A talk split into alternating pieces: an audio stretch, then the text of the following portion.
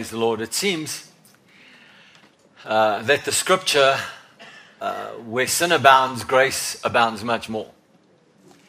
And uh, is really relevant to us. So uh, it seems to me that when December comes around, uh, everybody kind of begins to take a, a reasonably allocated amount of time to uh, do whatever you want to do because the system allocates that time. Over the years, I've also recognized that actually uh, God seems to not really care about the timetable of men or the agenda of men, but He's more interested in doing what's on His timetable. Amen. So, uh, I have to confirm what Pastor Sharon did this morning for Simon and for Bryn um, that the shout of God is the place of victory. Brother Jerry has said it like this many times the level of your shout or the level of your praise will determine the level of your breakthrough. Those are not just, those are not just preaching words. It's not just something that rhymes that's something that causes breakthrough. And certainly f- for me in my life, I've experienced, and Pastor Sharon, we've experienced many of our significant breakthroughs have happened because we did exactly what was done this morning. And so, what you do, and uh, what you do in a situation like this, is that you have to step out in faith. You don't feel like it. You don't feel like it, you have to step out in faith. When you step out in faith, then God takes your faith step and then makes it more real to you as you step out in faith. So, praise the Lord for that.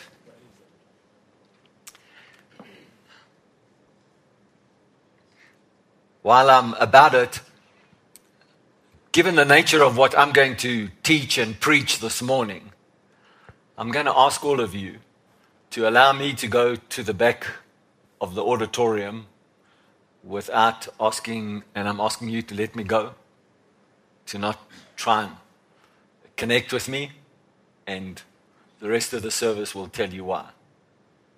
Amen. Jerry Savelle is going to be here from the 19th to the 23rd of May. So please put it in your diaries that uh, the 19th is a Sunday. Uh, anything is possible for that weekend of the 18th and the 19th of May. So I wouldn't make any arrangements from the Friday, which is the 17th, all the way to the 23rd or 24th of May. Please put it in your diaries and make sure you, you got that down. Praise the Lord. Next weekend, I'm going to be sharing something with you on Saturday morning uh, that uh, I'm going to ask. I'm going to ask you to celebrate with me, but I'm also going to be sharing something very significant with you on Saturday morning. Um, so it's going to be quite a day for me, and I know it's going to be a rather big, big and grand day for all of us because God's taking me to a higher level, and so by default, He's taking you to a higher level. Amen. Amen. So next next Sunday, uh, next Saturday, uh, we will just be flowing with God in the morning. Then we're going to take uh, some time out uh, from around 12 o'clock to 3:30. We will reconvene here at the church at 3:30 and have another teaching service. And then after that, we will have a celebration of music and sound here in the auditorium next Saturday night. Amen. Sunday morning will be a continuation of what happens on Saturday. And what happens next weekend is going to be a continuation of what I'm ministering today.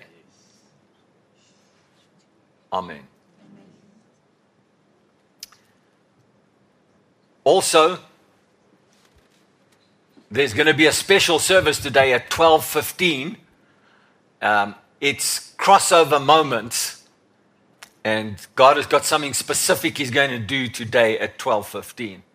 So we've made it close to the close of this service, so there's time for you to take a break, but it's also uh, gives you the opportunity to be here for an hour instead of message moments tonight at five o'clock. We're going to do it straight after the service. But it's not message moments as usual. It's something else that God's going to do. If I had to, uh, well, no, I'm not going to say it. I'm just going to let God do it. Amen. All right. To show you where God's going with us right now, oh, there's one more thing I have to say. Uh, One more thing I have to say. We are going to the farm next week, not next week, the week after. We are going to the farm and we're going to inhabit the farm. We're going to inhabit the land. Amen. We're doing both a spiritual inhabitation and a physical habitation. And uh, when we come back, we mostly will come back from the farm on Wednesday that will be Wednesday the 20th. On Thursday the 21st and Friday the 22nd, we will open the church here from 5 o'clock to 6 o'clock because we are going to, Pastor Sharon and I are making ourselves available for that one hour because God's got something special He's doing at this time of the year right now.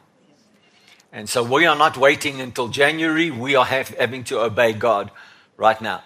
This that I'm telling you was in my heart this morning. I didn't have it in my heart before this morning. When I was praying this morning, in fact, it surprised Pastor Sharon because I was in my prayer chair and she came into the room and I said, Sharon, this is what I feel. Uh, do you witness with it? And obviously she did in the moment. And uh, so we're going to open the church for an hour on the Thursday afternoon and the Friday afternoon. And anybody who's in, in town can come and join us. We're going to make ourselves available to teach, to share the bread of life, to do whatever God tells us to do for that hour. And then, uh, and then Tuesday the 26th is a, is a holiday, the, uh, Tuesday the 26th of December. The 27th, 28th, and 29th, we are going to open the church for another hour each of those days to do the same thing that we did those other days. God is making us do a crossover, and we're crossing over right now. So, even though the children of Israel walked around the desert for 40 years when he said it's time to cross over, then there wasn't any more time to walk around in the desert. It was a time to cross over. So, if you had asked me logically, and if you'd asked me reasonably, is this a good time of the year to do it? What do you think my answer would be? No chance. No chance because everybody's on leave, everybody's made plans, everybody's arrangements, everything, everything. This is not a good time of the year to do it. And everybody, by the way, doesn't want to come to church on their holidays, certainly not in the middle of the week. And uh, so, why do this? Well, I can't, I can't be subjected to God's calendar because you have a calendar. I have to be subject to God's calendar because it's His calendar, not mine. So I just want you to understand that I know, I know what, what's going on here. I'm not blind to this. Amen. Okay.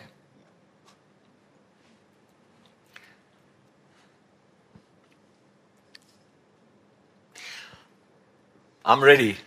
Are you ready? Yes. Okay. Rhetorical question Why are we here? Why are we here? We are here at this moment in time because we have Bible truth that is guiding us. There are many ministers out there that have been used by God to bring Bible truth to the church. And I'm happy to say that I would like to refer to Kenneth Hagin Kenneth Copeland and many other people like that that have brought Bible truth to the church. when you're bringing, and God uses you to bring Bible truth to the church, then it means the truth that you have is for everyone in the church. It doesn't matter where you are in the world, if you get the teaching, then you'll get the revelation. Or it's your choice, at least, whether you step into the revelation or not. And then you have prophetic truth. So, prophetic truth is a, is a word that God wants to speak into the earth at any given time. And when He speaks that prophetic truth, the real significance about the prophetic truth is that you must receive from God the execution or the knowing or the, or the, or the know how of what's, how you apply the prophetic truth. It is, it is possible that one person's application of the prophetic truth is different to someone else's application to the prophetic truth. Again, I'm going to use Kenneth Hagin as an example. In the mid 90s, Kenneth Hagin prophesied, and he prophesied five years at a time. Pastor Sharon and I were in the church at the time that didn't actually publicly reveal the prophetic truth of Kenneth Hagin. We had to go and find it. Well, let me put it this way God brought it to us. God, God brought it to us. And to our knowledge, there was no one else in our whole church of 25,000 people that was actually living according. To, I mean, we didn't always obviously connect with 25,000 people all the time, but you know, we had a lot of people that we knew, and there was very few people that we knew that actually uh, received the prophetic word from Kenneth Hagin. So our application was focused, determined, we walked by it. Everybody else didn't even know the word, so there was no application. So therefore, they can't receive what the prophetic truth is. Now remember, I got speaking about Bible truth first. Because in Bible truth, God is in charge of the entire human timetable. But your choices are in charge of your particular timetable. So um, again, I'm speaking about a prophetic truth that's available to the whole body of Christ. And then there's a, there's a truth that is for a group of people. For example, God has spoken prophetic truths about the nation of Israel that is not about any other nation on the earth. His prophetic truth is only for that group of people. And they are the people by which he measures all of other human calendars by all of other human life patterns, he's measured by the, the group of people that he's prophesied over, that is his people, the Jewish people. So, you and I, heritage of faith, we fit into that category that God will bring a prophetic truth. Sometimes that's just for a group of people. It's not for everybody. So let me t- take you to an example this became very real to me because I've, I've had to press into the Lord about this. Uh, because God has done an amazing thing when He's prophesied, I will take the children. He prophesied it to our church, to our people. Right? So if someone else from somewhere else in the world listens to uh, the word that brought God brought to us, I will take the children, they could look at that word and measure it by Bible truth. If they measure it by Bible truth, they will see that it fits in Bible truth. Any prophetic word has to fit into Bible truth. If it doesn't fit into Bible truth, then it's not prophetic from God.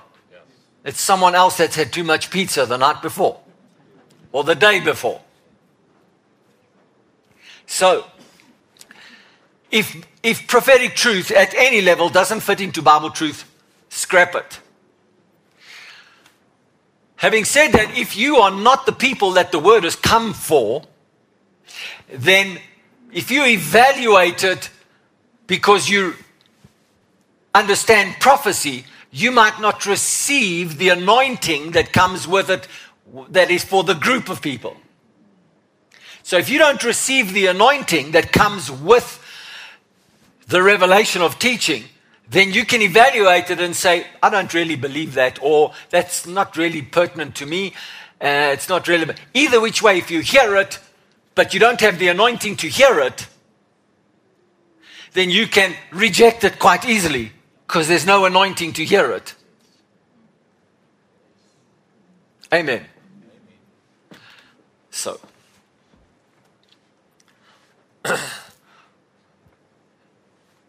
just a little couple of months earlier, God began to speak to us as a church, a group of people, and He said, It's crossover time. It's crossover time. And so then on the 1st of October, uh, I had a couple of parts of the message, and Pastor Sharon did a great job of bringing part three of the crossover messages to you. And God gave her a insight into what I ministered, and she gave five points. And the five points were the old has to die. Then you cross over. And number three, remember your miracle. In other words, take stones with you as a memorial. Number four, build a memorial for generations to come so they can see by which way you came. And then number five, circumcision taking place in your hearts. So, if any of you get the transcriptions, it's towards the end of the service of that particular transcribed message. Amen. So, there is a special crossover anointing. That crossover anointing is right now.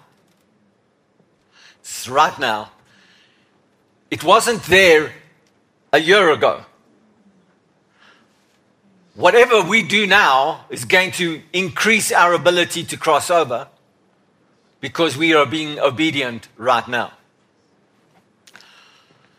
So, if you've been around me long enough, and you've been in this church and in this ministry long enough, you will know that I'm, uh, I'm very much a practical person. I'm very much a person that says, if we've got truth to live, then it should be able to be lived.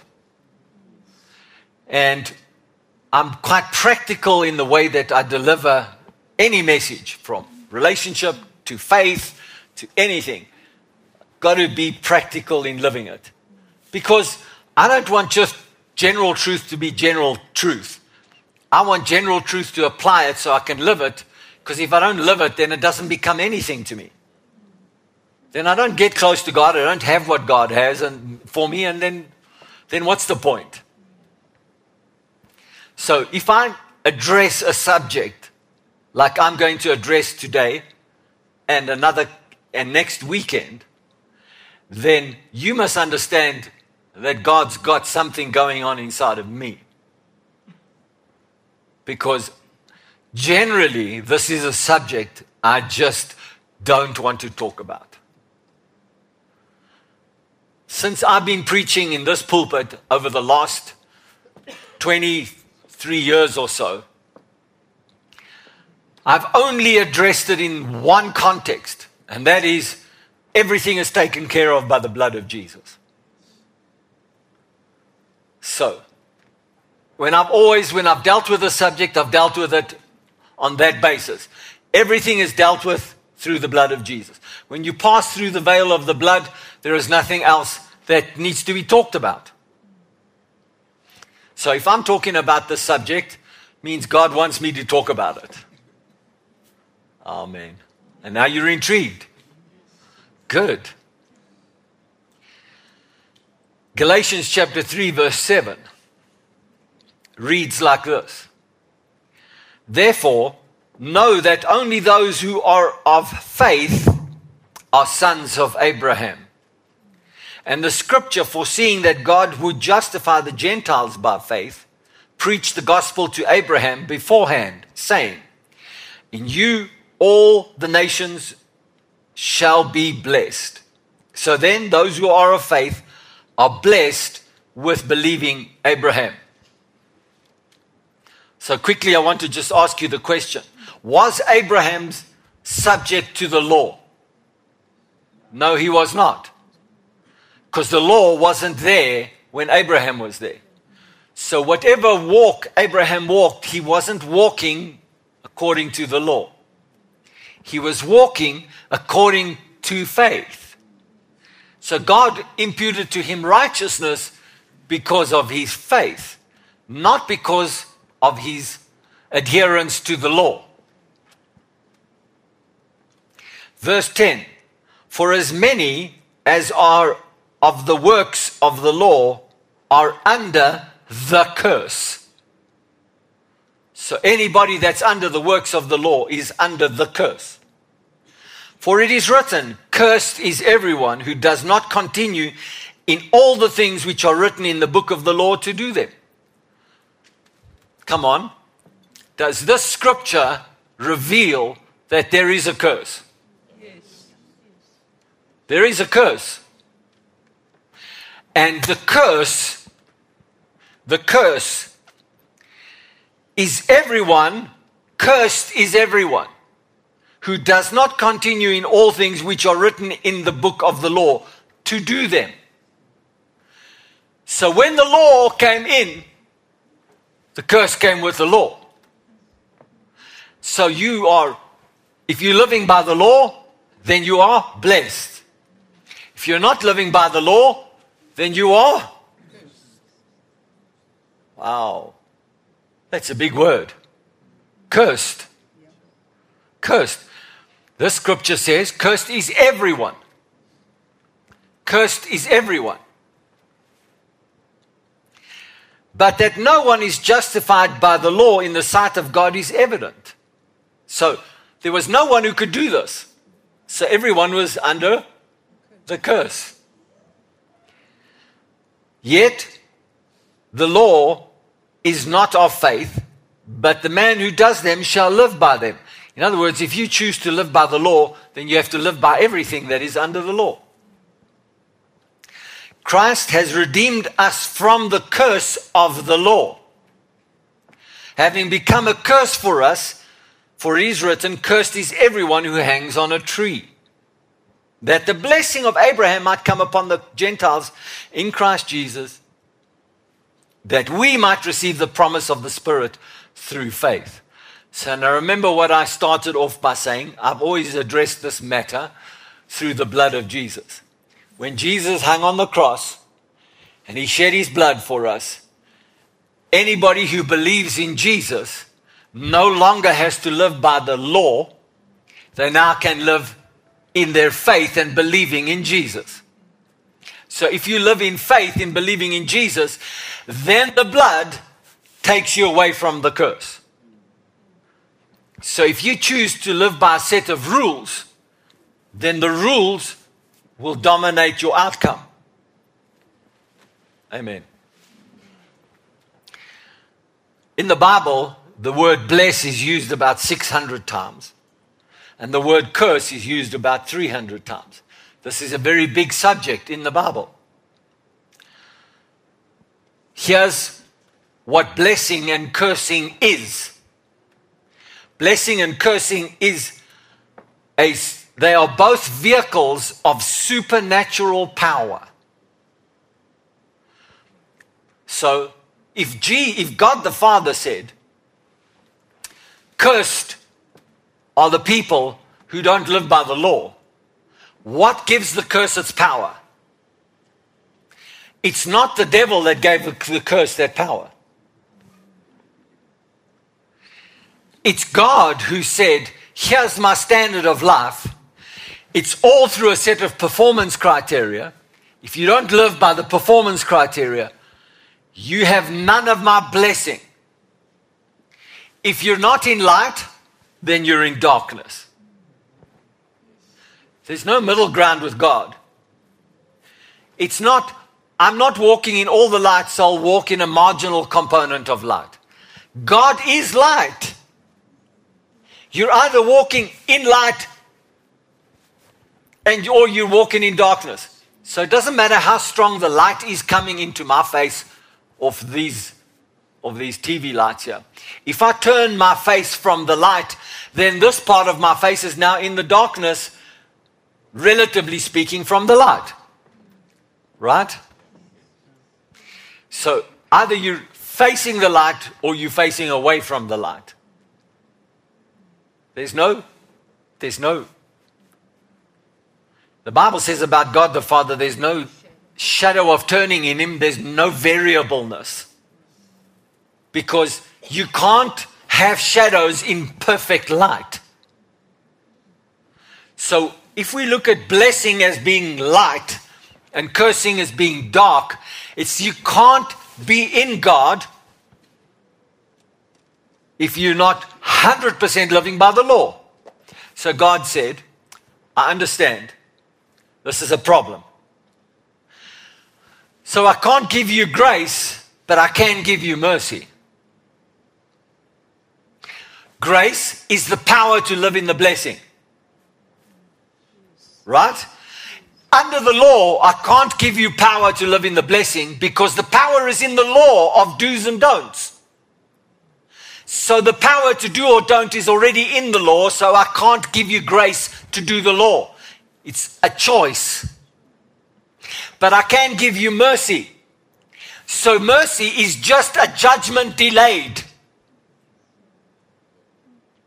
So, here's what we do. Instead of you paying for the price of your inability to live by the law and living under curses, I give you the right to come and take another life, an animal's life, shed blood from an animal, and that is the mercy that your judgment is delayed. I don't want to get technical about this now, but just let's leave it at that.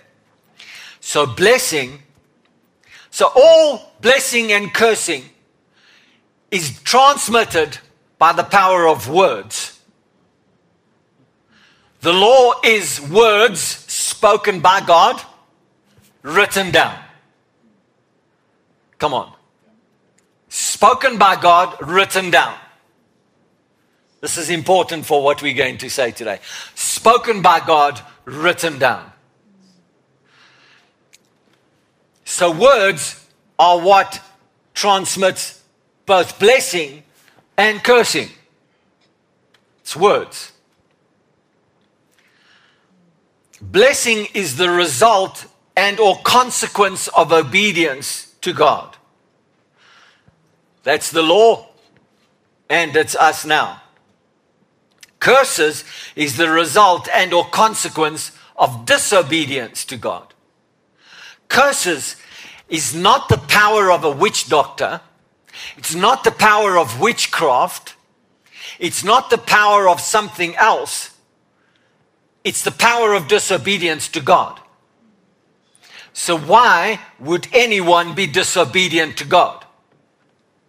Just bear with me now. I'm, I'm building a case for where we're going today and next weekend. Why would anyone be disobedient to God? Well, I mean, the big overall simple way of looking at it is your will is more important than God's will. But if you choose your will more than God's will, that means there's something else that's triggering your desire to serve you. It could be, it could be some thing in the material world that is drawing you. It could be something like power, which is not necessarily in the material world, it's an intangible thing, but it is no less relevant. Power. It could be status. It could be a force inside of yourself, like ambition and different things. But whatever it is, it's something inside of you that says, I don't want to obey God. So I didn't arrive at this message today on its own. There have been weeks before I've talked about culture, I've talked about many different things. And last week I talked about how God sees us through the eyes and the filters of righteousness, the blood of Jesus. So when you get to this message this morning, it's in the context of all the messages I've been bringing. You can't just see this as a single standout message. But I can't go back and preach all those messages for the sake of this morning. So, just bear with me. If we are obedient to, to God, then what we have said is your word, your will, your ways are more important to thee, me than my will, my word, my ways. So if you say that, then God empowers you to walk in your choice. Then He blesses you through your choice. But He's empowered you in your choosing. If you disobey God, He has no power to give you. Because what you've said is, I choose my power source. My power source is not God, my power source is in me. So, the power source that is me living in this world that God gave me, that's the whole deal. When you choose your source of power, you leave yourself open, talking about mankind in general, everybody in general, leaves themselves open to whatever influences are out there in the world.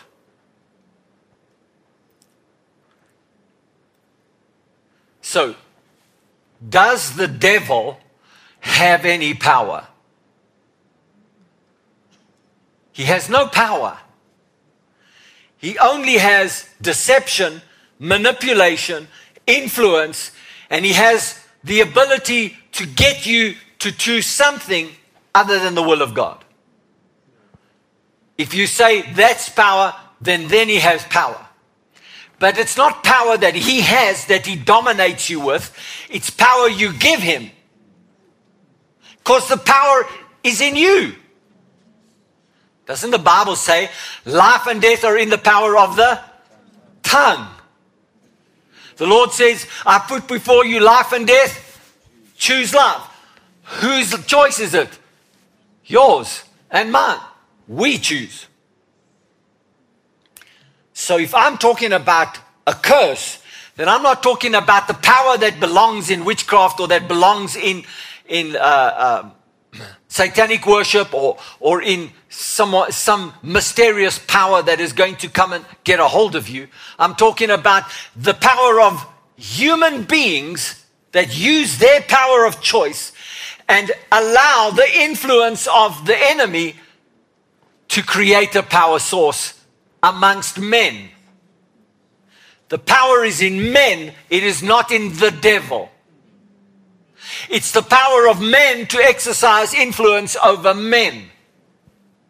The devil doesn't have that power. The power is in you.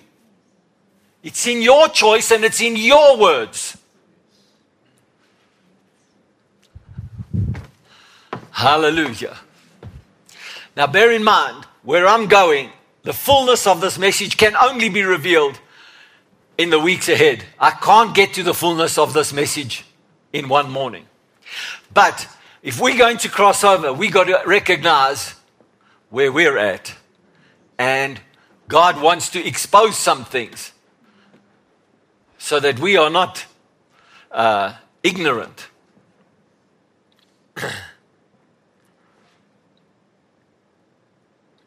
So, why am I bringing this message right now? Because we're crossing over. And there are some things you have to leave behind. If you're going to cross over, you can't take old things with you. Come on. I can't go to yesterday. Yesterday is unavailable to me. Never again will yesterday be a part of my life. Why? Because yesterday was yesterday. I can remember yesterday. I can speak about yesterday. I might have some emotional effect that is a residual in my heart or in my life from yesterday. But yesterday can never be part of my life again. In fact, even five minutes ago can't be part of my life again. I can only do what I'm doing right now in this moment, and I can see what tomorrow will hold.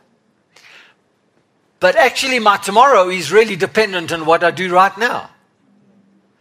And as many tomorrows as I've got left is going to be dependent on what I do right now. not yesterday, and I can't even live in tomorrow yet. I can plan for things in tomorrow, I can think about things in tomorrow, but many things might change before I get to tomorrow. Then my plans and everything else will have to change.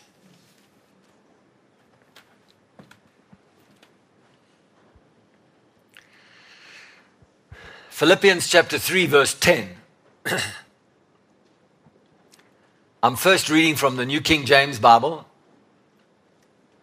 and then I'm going to read some more in different translations. So let me tell you that if I wanted to have a big crowd, if God wanted me to have a big crowd, crowd, I could have announced this service a month ago and if I said, I'm going to be talking about bloodline curses and about generational curses and about all of those kinds of things, we would have a packed church because everybody wants to know about bloodline and generational curses. I want to tell you that between now and next weekend, I'm going to be talking about bloodline curses and generational curses. This is a subject I've never ever talked about before. Because in my mind, what happens through the veil of the blood is end of it. Why now, Pastor John? Because we're crossing over. Apparently, God wants me. In 23 years, I've never talked about the subject. I don't think I've ever even really given this much attention otherwise, other than there was a real surge in the church about 15 years ago where everybody was, was you know, breaking curses and every going crazy and there was you know go to prophetic services so you can have bloodline curses broken and generational curses and and there was a big surge in the church and, and so my way of addressing it was just to simply say hey don't receive anything from the past walk in the blood of jesus and be free yes. essentially i still believe that that hasn't changed no. No. Uh, i'm not changing now but there's some things God wants to bring to our attention and show us so that we get a clarity of what's going on. So we can move forward with truth, Bible truth. So that the prophetic truth can be lived out by this group of people. I'm not speaking this truth to the whole of America or the whole of Europe or the whole of Australia. No. I'm speaking to heritage of faith people here. So, this is a prayer by the Apostle Paul, and I'm just reading from verse 10 that I may know him and the power of his resurrection and the fellowship of his sufferings, being conformed to his death. There is so much in this subject of that I may know him in the power of his resurrection because resurrection is passed through the veil of death. So death can no longer have a hold on you if you've been resurrected. Come on. If you've died and you come back from death, then death cannot hold you anymore because you will know that death has no power. So Jesus broke the power of death forever. So to know him in resurrection is a great thing. It's not just a line in the Bible. If by any means I may attain to the resurrection from the dead, you know what Paul was saying? It's not saying ah, I will someday be resurrected. He was saying, I have such a revelation of resurrection and the power of his resurrection that I'm pressing towards being resurrected even while I'm in this body.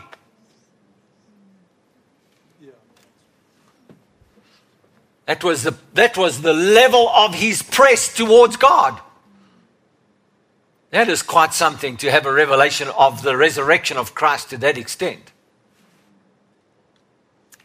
Not that I have already attained or am already perfected. Because if you've been raised from the dead, you are perfected. But I press on that I may lay hold of that for which Christ Jesus has also laid hold of me. Brethren, I do not count myself to have apprehended, but one thing I do, forgetting those things which are behind If you cross over, you've got to forget those things which are behind and reach forward to those things which are ahead. I press towards the goal for the prize of the upward call of God in Christ Jesus. What's happening to us right now? We're crossing over. And we have to leave the things that are behind and we got to move forward into the things that are ahead. Amen. I have to reiterate this again. If you talk to the, to the practical people leadership of John Bendixen, then I would say to you, I really wish, I really wish you could have a break this December. Take your leave. I don't ever any like anybody going away from church. I've said that for many years. I'll say it again. I don't like what happens over December. People leave church and they go on holiday and they have a party for three weeks and they live however they want. They eat what they want. They speak what they want because I'm relaxed. This is my chill time. This is my joy time. This is my, I've worked all year to have this time. And so they leave God behind and they go and have a party. And then when they come back to church in the new year, then it's like, hold on, God, uh, I'm back again. I left you behind for three weeks, but I'm back. Can you talk to me again, please? Now, I know that over the years, a large group of those people has been able to get this understanding, and you still live in God while you're on leave. I trust that is so. So, but if you ask the practical leader that is John, and that says we should have services going into December and at the, till the end of December, and we should do this kind of thing, there's a part of me that says, John, John, John, what are you doing? What are you doing? So, why would I be doing this? Until this morning, I had no intention of doing this. So, why am I doing it? because God is on me to cross over. On me. So if you say to me, John, what are you doing in December? I'm crossing over. Pastor Sharon made a very, very powerful, practical image on Tuesday night in prayer. She, first of all, she stood up here and she took a Bible and a file under one. She said, If you want to know what I'm going to do in December, this is what I'm going to be doing in December. And then she called Quentin up and said, Quentin, come and stand here. And she put a Bible and a file under his arms and said, This is what we're all going to be doing in December. Well, that's your choice, what you choose to do. But that graphic Im- image is what I'm sharing with you now. That's what you'll find me doing. Every single day, I will have a Bible in my hand and I will have revelations that God has given me in the other hand, and I will be pressing into Him for the crossover. Yes. yes. Next Saturday morning, you will find some things that God has already been using in my life since earlier this year, saying to me, John, I want you to cross over. When He spoke to me earlier this year and said, I have a favor for you, John, ask me a favor. I want to give you a favor. When he gave it to me, I didn't have half of the understanding of what I now have, what he was actually trying to get to me. Next Saturday morning, you'll find out. It's not just in the practical stuff that God's done for me, it's in such a big picture of what God is still doing for me. If He's doing it for me, then He's doing it for all of us. Hallelujah. So, why are you waiting till next Saturday morning. Wait and see. Hallelujah. So I'm pressing towards the goal. I'm pressing. Here's what the Passion Translation says I admit that I haven't yet acquired the absolute fullness that I'm pursuing. But I run with passion into his abundance so that I may reach the purpose that Jesus Christ has called me to fulfill and wants me to discover. Wow. You know, this word discovery has become either love or a hate word, depending on the level of your medical aid. Here in South Africa.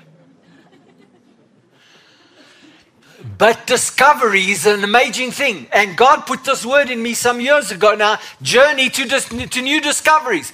It's probably the most exciting thing we can have in Jesus is a journey to new discoveries.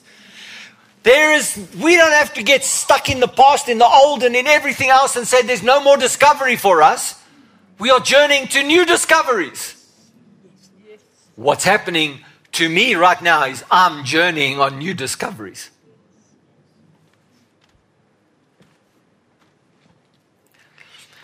I don't depend on my own strength to accomplish this.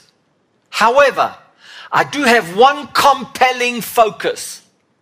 I forget all of the past as I fasten my heart to the future instead. I run straight for the divine invitation of reaching the heavenly goal and gaining the victory prize through the anointing of Jesus Christ. Hallelujah. Hallelujah. I am focused. I am focused. I do have one compelling focus. I have one compelling focus. I forget all of the past. My weaknesses, my mistakes, my inabilities, my questions that led me down rabbit holes, my everything. I forget everything that's in the past. And I'm compelled to focus on everything that is in the future that God has for me. I run straight for the divine invitation of reaching the heavenly goal and gaining the victory prize through Jesus. Hallelujah.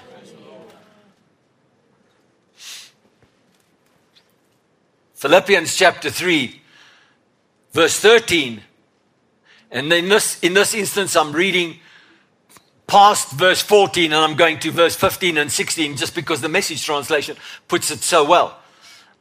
Friends, don't get me wrong.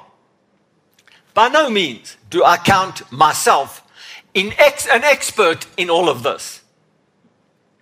But I've got my eye on the goal where God is beckoning us onward to Jesus. I'm off and running and I'm not turning back.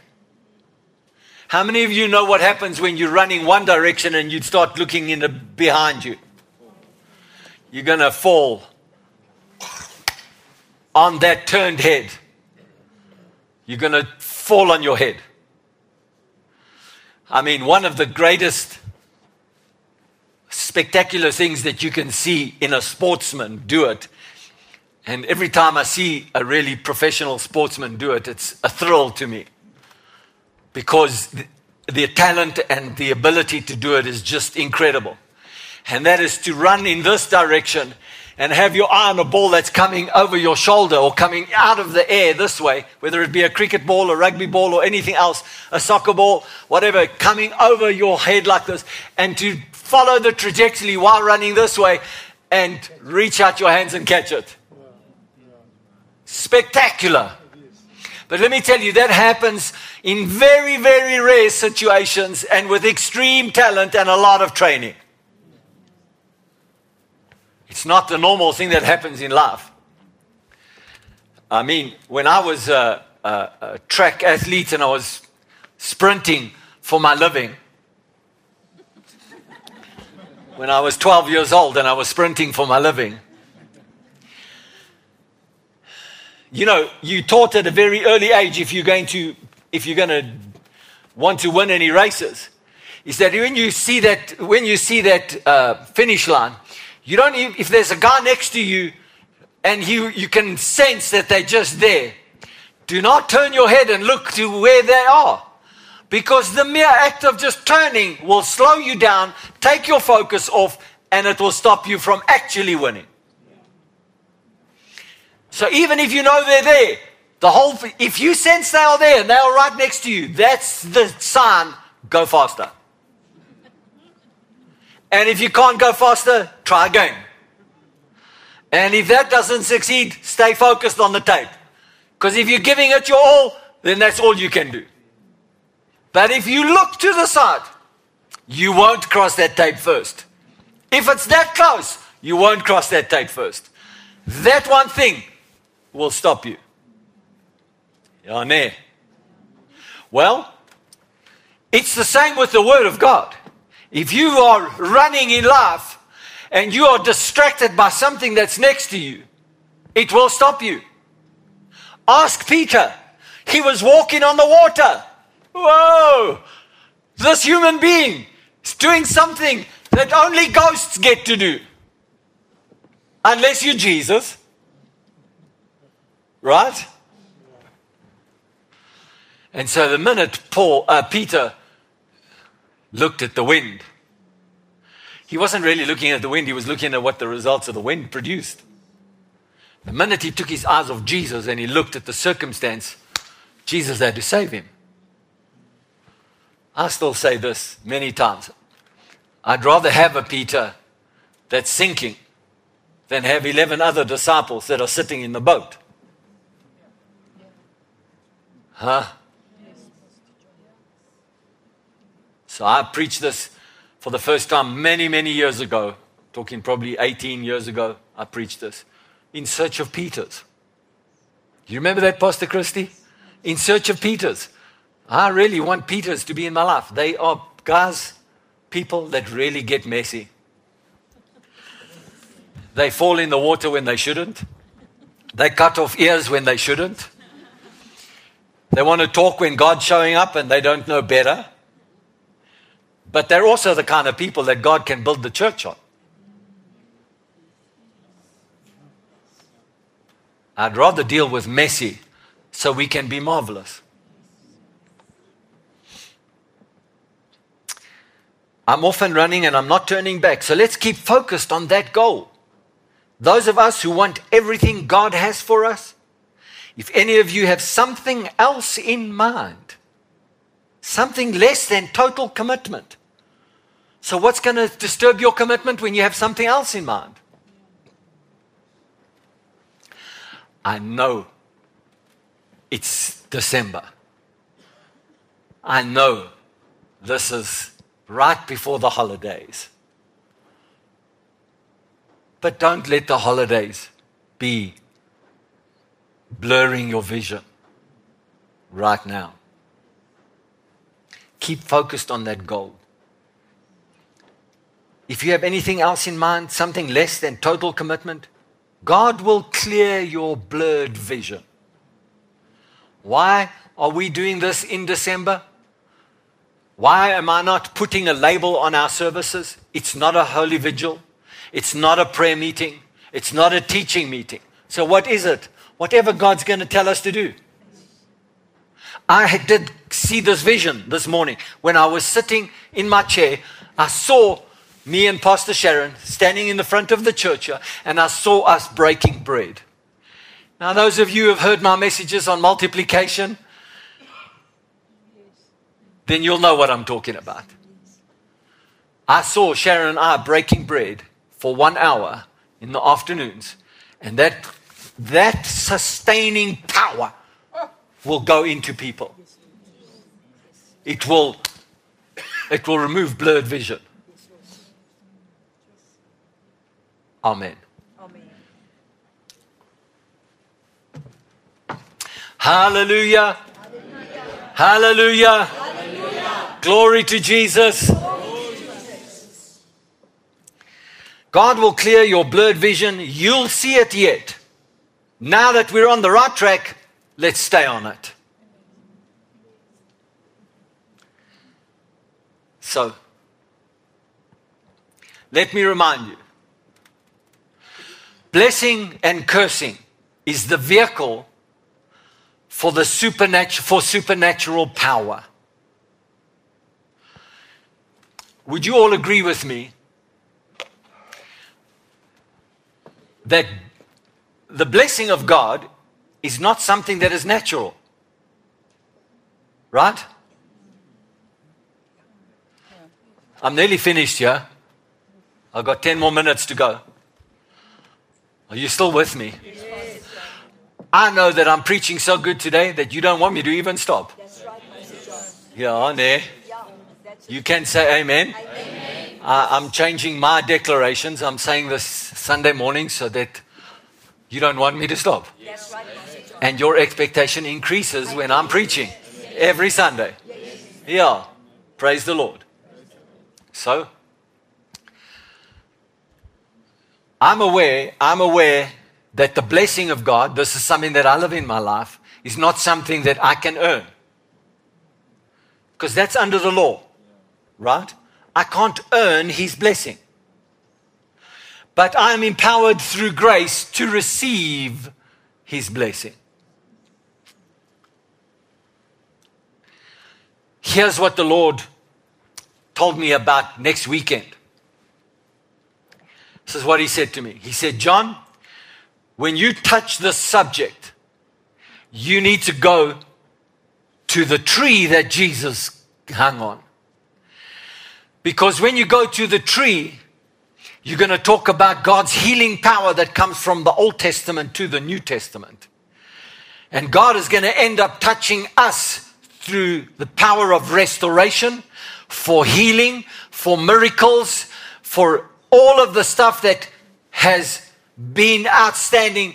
I, so now you'll hear my words. I've been pressing into this from earlier in the year already. God had to bring some of this revelation to me so that I could get here to preach it. But I, I'm telling you that the healing power of God, that He has died so that all of our wounds could be restored. He could heal all of our wounds. That's what Jesus, he was wounded for our transgressions.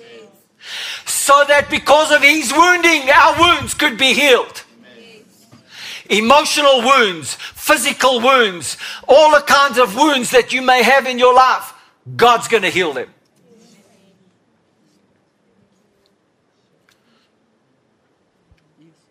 Hallelujah. Praise you, Jesus.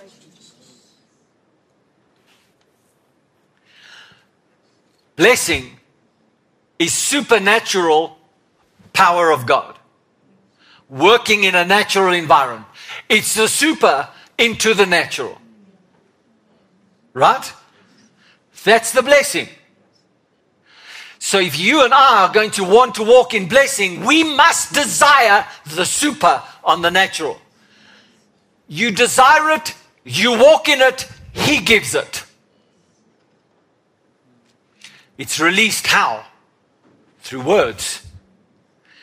Blessing and cursing is words, it's writing, and it's actions. It could also be objects. And today we are going to have communion. Oh, Lord because his body was broken for us. So that when we have communion, we are taking objects that symbolize his death and his resurrection. That when we eat those things, the supernatural power through our faith in the objectifying of his body and his death and the blood that was shed, in the objects that we take, it's our faith that is mingled with the objects that causes his power to come. So when you're taking communion this morning, it's not just a little piece of bread. It's not just a bit of grape juice. It's your faith connected to the object of remembering what He's paid for. When you remember what He's paid for, you say, I receive all that He has given to me. I receive wholeness. I receive wellness. I receive health. I receive healing. I receive being freed from all of my wounds and all of my transgressions and all of my diseases. Hallelujah. Hallelujah. Praise Jesus. Thank you, Lord. So, next week we're going to talk about how it is that darkness seems to have so much power and Christians and church seems to be so powerless. when we are the ones that have blessing, we are the ones that have the power, we are the ones that walk in the light, we are the ones that God has given the authority to. How come it seems like those that have money have seemed to have the world's agenda? Those, those people in, in township communities or in rural communities that go to a witch doctor, Sangoma, you tell them that those guys don't have power, they'll say they do. They'll say they do. I'm going to tell you about that next week. On the weekend. I'm going to tell you about who gives them the power. Why is this important to us? Well, if you don't understand the source of the dark influence that's in our life, then you don't know want to know what, how to deal with it. Hallelujah. Let me tell you what God has done with this preacher. He's put a faith man, a spirit filled man, a man who's got a legacy and a heritage of faith from Richard Robert, uh, Oral Roberts, Kenneth Hagin, Kenneth Copeland, Smith Wigglesworth, John G. Lake. We have a legacy going far back. And he said to this man, John, it's time for you with the teaching mantle that is on you and the teaching anointing to bring something to the body of Christ. You're the people that I've placed you as a shepherd over. It's time to bring something to them that will change their future. It will help them in their crossover. So why now? I can't help why now. Ask him why now. I just got to be obedient to why now. Amen. So, right before we take communion, I want to just read this, this word that Brother Jerry had when I was traveling with him.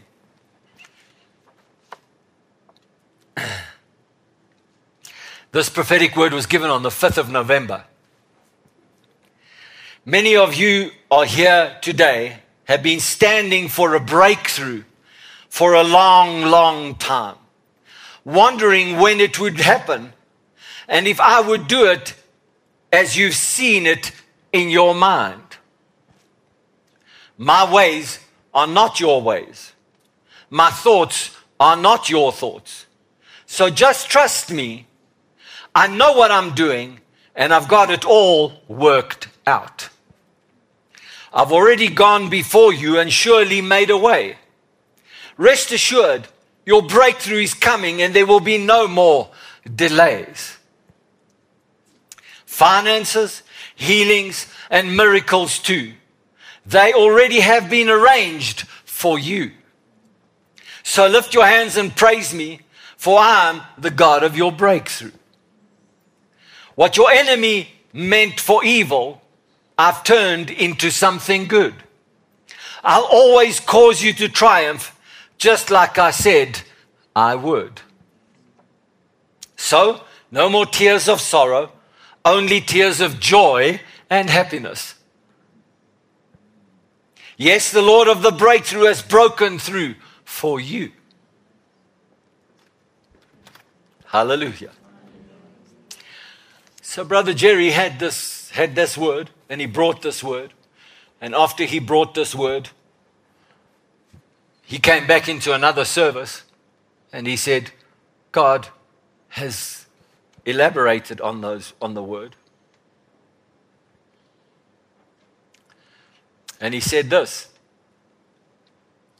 For those of you who have remained faithful through all the turmoil, turmoil that has been taking place in our world, you're on the brink of a major breakthrough. You're on the brink of a major breakthrough. He repeated it twice. And this is not the time to give up. It's not the time to back off. Keep trusting God. Keep trusting His word. God is working behind the scenes on your behalf, even as you're sitting here listening to me right now. Something good, and I'll borrow this phrase from one of my spiritual fathers, Oral Roberts. Something good is about to happen to you. You're entering into a new season of blessings favor is coming your way in ways you've never experienced before. You're about to experience some very positive changes in your life, and you're going to be so glad that you didn't give up. Miracle breakthroughs are coming, and your God is not going to allow you to be defeated. Something big is on the horizon. Watch for it. Expect it. What are we doing in December? Watch. We're watching. We're watching.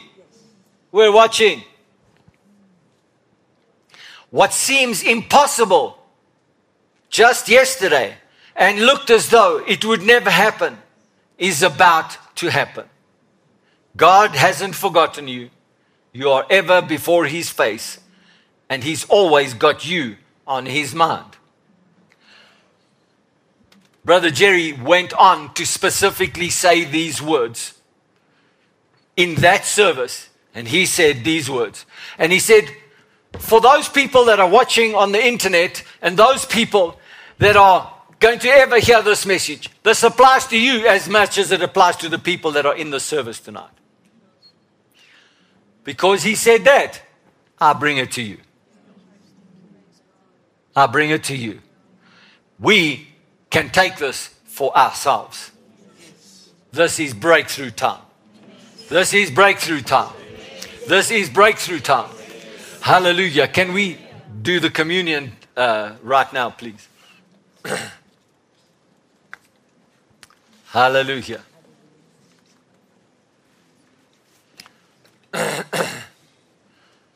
Hallelujah. Praise Jesus. Thank you.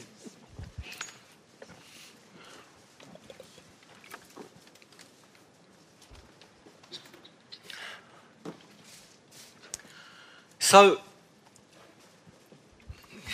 God is so good because before I went to America, you know, we had arranged for Dr. Henry to come and visit us.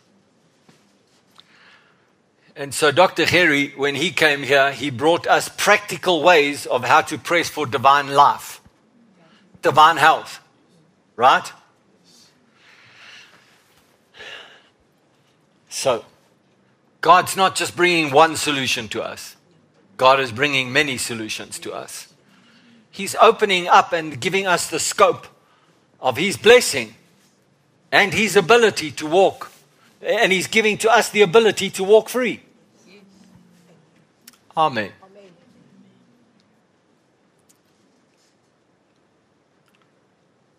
Hallelujah.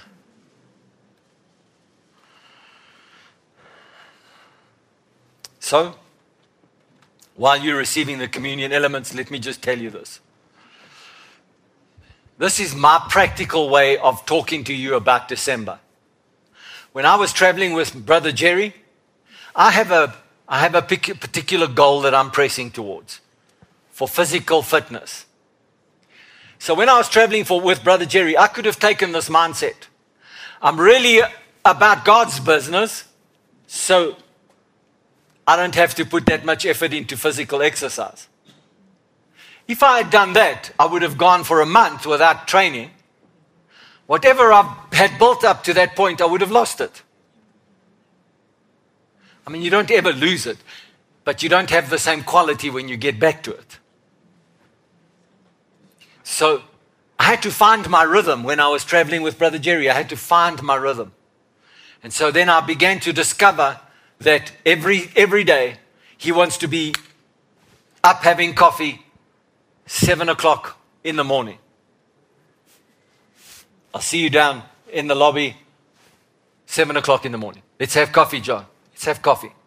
So then his day starts and his rhythm, and he would tell me wheels up at 9.30. That means we got to be at the airport by 9 o'clock. That means we got to leave the hotel by, let's say, 8 o'clock. That means and you just start working back. And then every time he gives you a time, you make your time 15 minutes earlier.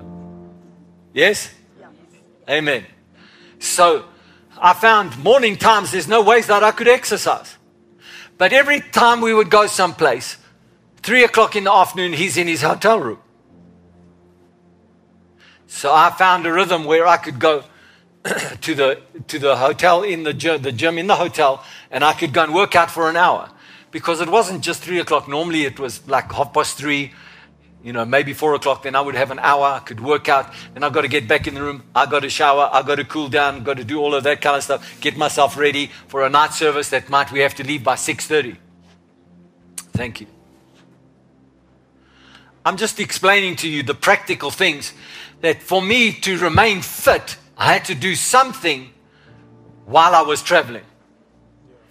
If you want to know what my practical thing, just my way of interpreting why God is doing us services in December, is because He wants us to be spiritually watching.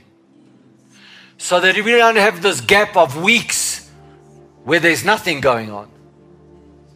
But we remain spiritually fit and spiritually watching.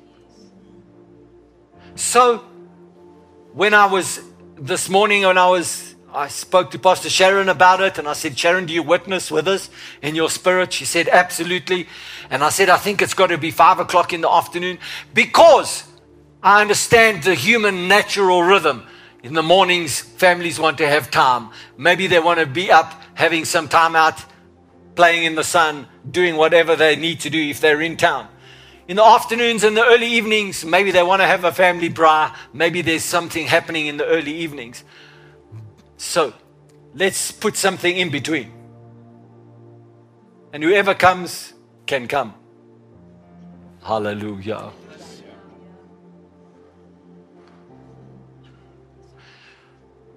Praise Jesus. And some of you are thinking, well, there's no ways I can be here. Will you live stream it? I'm not sure.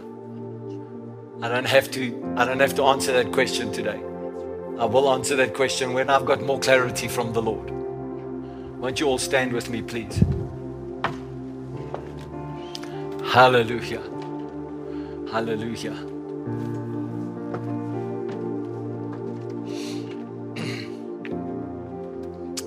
Praise Jesus. Praise Jesus. What do you have in your hand is an object. This is not the physical body of Jesus. It's an object which signifies and symbolizes the body of Jesus. This is his body that was broken for us. This is his body that he paid the price with. And he suffered beyond human imagination so that we can be free from all of our wounds, all of our sicknesses all of our diseases. Now, listen to me, please, church. I know there is a tendency right now to say, I've done this so many times in my life, Pastor John. And when I've done this, it hasn't really, really made a difference. Well, that's the, that's the real value of crossover. So when you get to the other side, it makes a difference. Makes a difference. So, will you put your faith together with my prayer and decide right now that you receive healing, you receive restoration, you receive all of your wounds being taken away in Jesus' name because of what He did for us? Hallelujah. Please take the body of the Lord Jesus.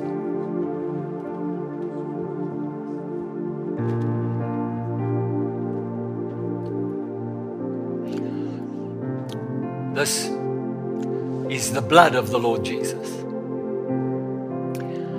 It is my prayer for you, and it is my desire that you are washed completely from all the effects of sin, all of the effects of cultural things, family things, social things sin that has overcome you and overwhelmed you in times past. It is my desire and my prayer for you, and I trust you will get in agreement with me that you are washed. You are washed in the blood of Jesus. You are clean, cleansed, made whole because of the blood of Jesus. Do you agree with me now? Hallelujah. Receive the blood of the Lord Jesus.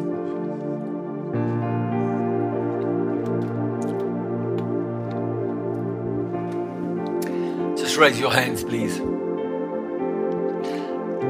Just praise Him for a just for a little while. Just praise Him. Just say thank you, Jesus.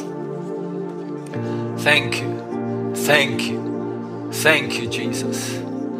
Thank you, Jesus. Thank you for redeeming our lives. Thank you for redeeming our souls.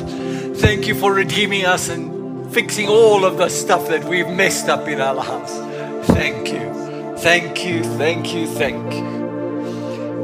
Oh, we praise you. We give you glory. We give you honor. And there's no words that we can say that are good enough to say thank you. But this bit that we have, we say thank you. Thank you. Thank you, Jesus. Thank you,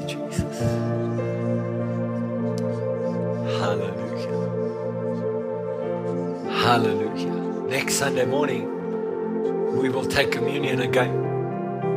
Hallelujah. I pray for those of you that are forced to travel.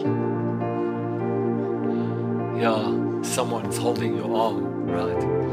For those that are forced to travel,